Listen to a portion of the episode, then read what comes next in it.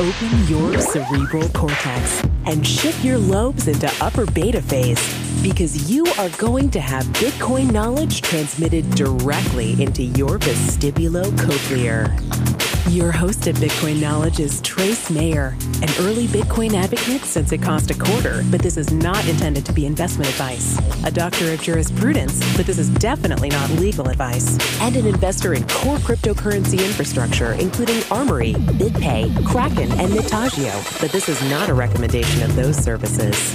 Here, you get fed via direct mind download with pure and free Bitcoin knowledge. Welcome back to the Bitcoin Knowledge Podcast. We have a tremendous interview with Diego Gutierrez. He leads a lot of the Bitcoin community in Latin America and just has started a new project called Rootstock. So, welcome to the podcast, Diego. Thank you, Trace. Yeah, Happy to be with you again. Again, yeah, this is uh, one of the few guests that we've actually had on twice. What is Rootstock? Like, what what is this uh, new project that you're moving forward with? Rootstock is the first uh, full Turing complete smart contracts platform implemented as a Bitcoin sidechain. A lot of jargon, but conceptually, it's bringing smart contracts to Bitcoin and and giving incentives to the all the Bitcoin industry to profit from smart contract execution instead of taking the smart contract value away like other platforms have done. Yeah, so this is uh, actually putting it directly interoperable via sidechain with the main Bitcoin chain, exactly. but still Turing complete like the Ethereum project. Exactly, and then and we took great care to be totally backward compatible with Ethereum. So all the Ethereum development community can be assured that their projects will run perfectly smooth on Rootstock. So that's another important thing. We, we are trying to bring together some balance to the force as we like to play around. so, who are some of the, the other people involved uh, directly in the Rootstock project? Well, the mastermind behind Rootstock is Sergio Lerner, which is very well known. Oh yeah, he core core developer found Yes. several security vulnerabilities in Bitcoin itself. Yes, he's a very smart guy. He, he has found uh, many security uh, issues in, in Bitcoin long long way ago. So he has been working on smart contracts um, platforms uh, before Ethereum was even born. In early 2013, he had QixCoin. So a lot of intellectual work has been done during the last two years that took us to this moment. So it's, it's not something. I mean, Rootstock itself as a concept uh, was born very recently. I would say the the initial moment of Rootstock was after I had a, a chat with Nick Szabo over a glass of wine, white wine, in Silicon Valley. And, and we, were, we were discussing exactly this. I mean, we wanted a smart contracts platform that you can use in real case applications versus creating something that was uh, you know, trying to be state of the art. I mean, we, we have a very pragmatic approach to smart contracting. Now, where where do you see smart contracts going? Like, are they going to be a significant value or use case with Bitcoin? Rootstock is bar- born out of necessity. So we already have a lot of real case applications that in mind when we started Rootstock. And that's part of the work we have been doing in Latin America, researching what Latin America needs in terms of you know cryptocurrencies and how cryptocurrencies can work in real life scenarios. I mean, you need, for example, a, a peg asset to the local currency, and without a more powerful programming language, you cannot do that. So part of the problem is, you know, how you have a platform that is uh, smart enough to do more complex financial modeling and, and also has the security of Bitcoin. Because all the other platforms are building the round security model and they are still going in the process of maturing it. They don't have a clear path of how they will achieve uh, an equal level of security as Bitcoin has. So we didn't want to wait three years until we could have real, I don't know, micro lending programs working with the development banks in Latin America. We wanted to do it next year. Yeah, so this kind of gets gets to the heart of you know the network effects that Bitcoin has. You have you know the first network effect you have speculation then you have merchants then you have consumers then you have miners and then you have developers financialization world reserve currencies so like the fifth network effect of the developers they're going to want to build on the most secure blockchain and the miners that are the fourth network effect, you know, they're going to be incentivized to secure the blockchain that has more of this block reward, more of this value that goes to the miners. And so like Ethereum might be a nice project, but because it's not the most secure blockchain, it's going to have a very difficult time overcoming the network effects that Bitcoin has. Is that kind of the thinking that's uh, going on there? Yes, I think uh, there will be space for maybe more than one smart contracts platform. But sure, I, I mean, part of the thinking why we decided not to issue our, our own token, because root coins are indeed Bitcoin's lock on the Bitcoin blockchain. They are not a new token created out of the blue. was exactly what you're mentioning. We wanted to incentivize all the mining industry that is already invested in Bitcoin Uh, to to jump in the bandwagon on smart contracting and profit from it in Bitcoin, which is the currency they know, the currency that has huge liquidity. They can turn into wherever they want to turn their Bitcoin. So the idea is to profit from the network effect Bitcoin has and give new incentives to the main players in the Bitcoin ecosystem. And that's also reflected in the governance model we are still working or still building for Rootstock. Now, you mentioned that there's some specific use cases already identified. Can you give an example or two of, of those?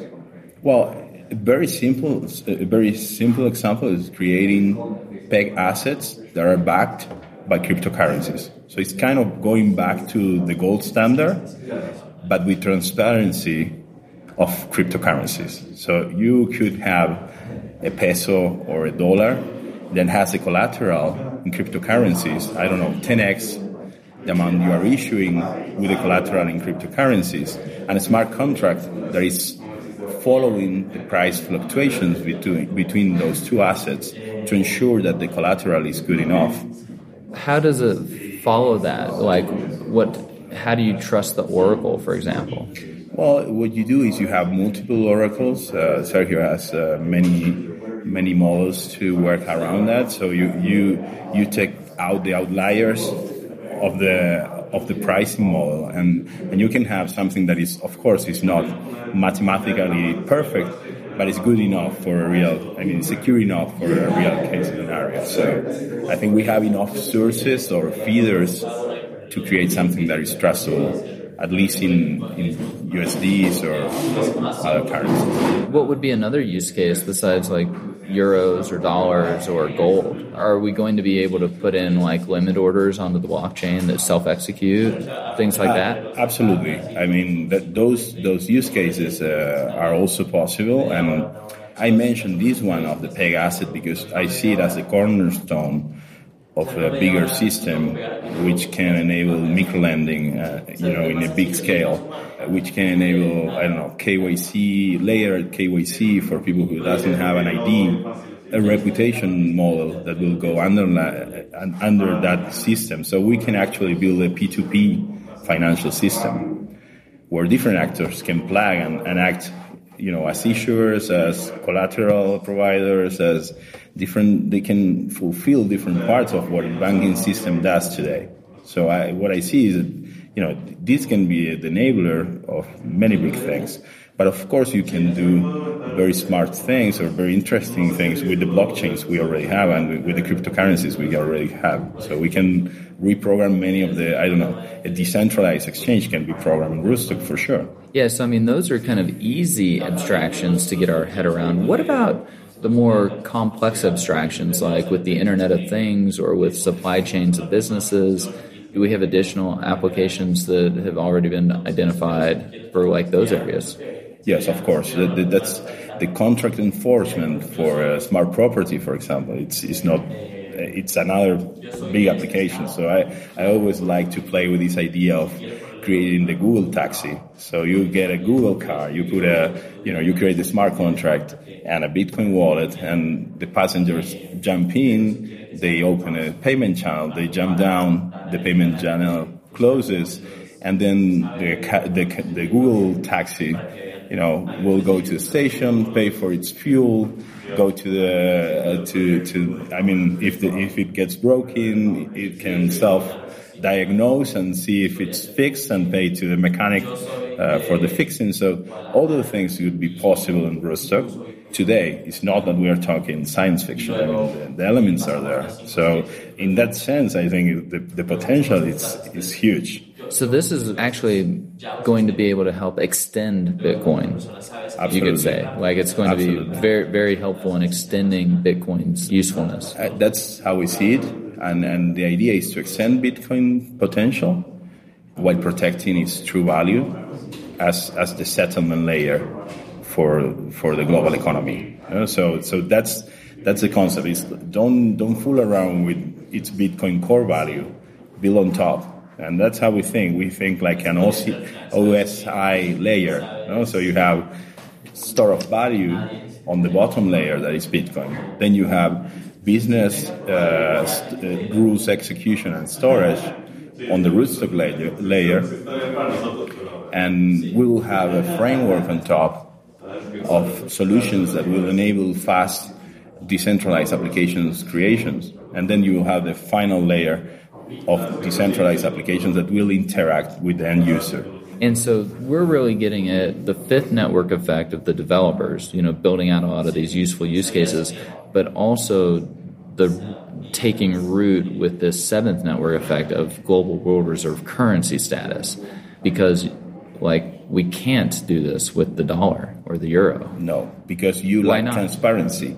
I mean, the, the, the, beauty of having a cryptocurrency or a crypto token is that you can have a level of transparency and a control over its emission that you cannot have in any other currency. No, I mean you know that better than, than well, myself. And what about the uh, the just the extensibility and the programmability? Uh, you don't really have that with the dollar either. You have to you have to do you have to accomplish that through legal code and through contract and through you know a lot of other things. You're not able to ha- get the trust minimization that comes from the programmable money and the smart contracts and the smart property, etc. Exactly. Right. So, I mean, yeah. I mean, I, I when I do presentations and comparison charts of Bitcoin versus the USD or Bitcoin versus the gold itself, I add a new they always uh, uh, talk about the, the basic attributes of money. And Bitcoin is the first one that adds a new attribute that is programmability. I mean, and, and extensibility. And extensibility. Yeah. So for sure, that's a new attribute. And, and I think what we are doing is taking the basic scripting of Bitcoin and taking it to the next level. So we are building on that as well. So switching gears and talking about the Latin American Bitcoin community. You've been a major leader, organized the first Latin American Bitcoin conference in Buenos Aires, the second one in Rio de Janeiro, the third one in uh, La Ciudad de Mexico. BitPay's transaction volumes have been off the charts in Latin America. The you know page views have been just up tremendously across the board. Like, what is going on in Latin America? I mean, why why are we seeing all this activity starting to happen? I think if you have to summarize it all, because there's a need for it. no, really? Like Argentina and Venezuela yeah. need, need something like Bitcoin? Uh, absolutely. So I think one, one thing is, uh, you know, if you go to the US or you go to Europe, I think Bitcoin is not needed there yet. I mean, it, in general, things work, but in Latin America, things don't work don't work at all. So I think Latin America is ripe for disruption. Of course, the cultural process of understanding the digitalization of money, not even cryptocurrencies, I mean, the very basic layers of the digitalization of money will take time, but that's starting to happen. And the other component we have is there is a need, there is a long tradition of mysterious uh, ministries of economy playing around with people people's wealth and all the records burning down and mysterious yes, fires of course, and things like that. of course, because you have to do the full thing. No, you after you have to completely spoliate all the evidence. all the evidence exactly.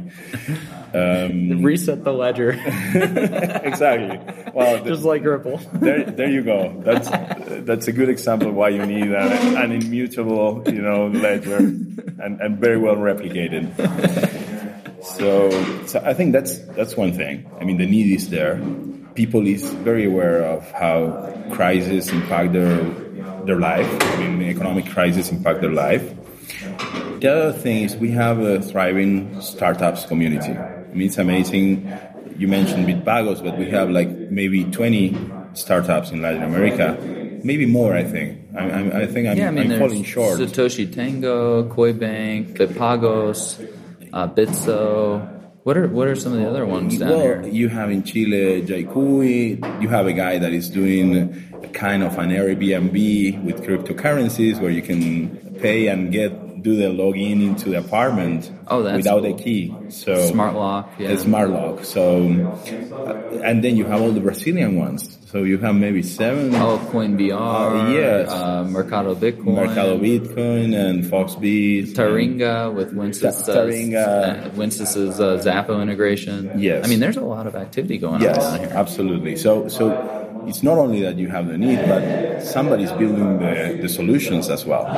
So, I think that combination is what uh, you know making Latin America start to to have a, a big activity.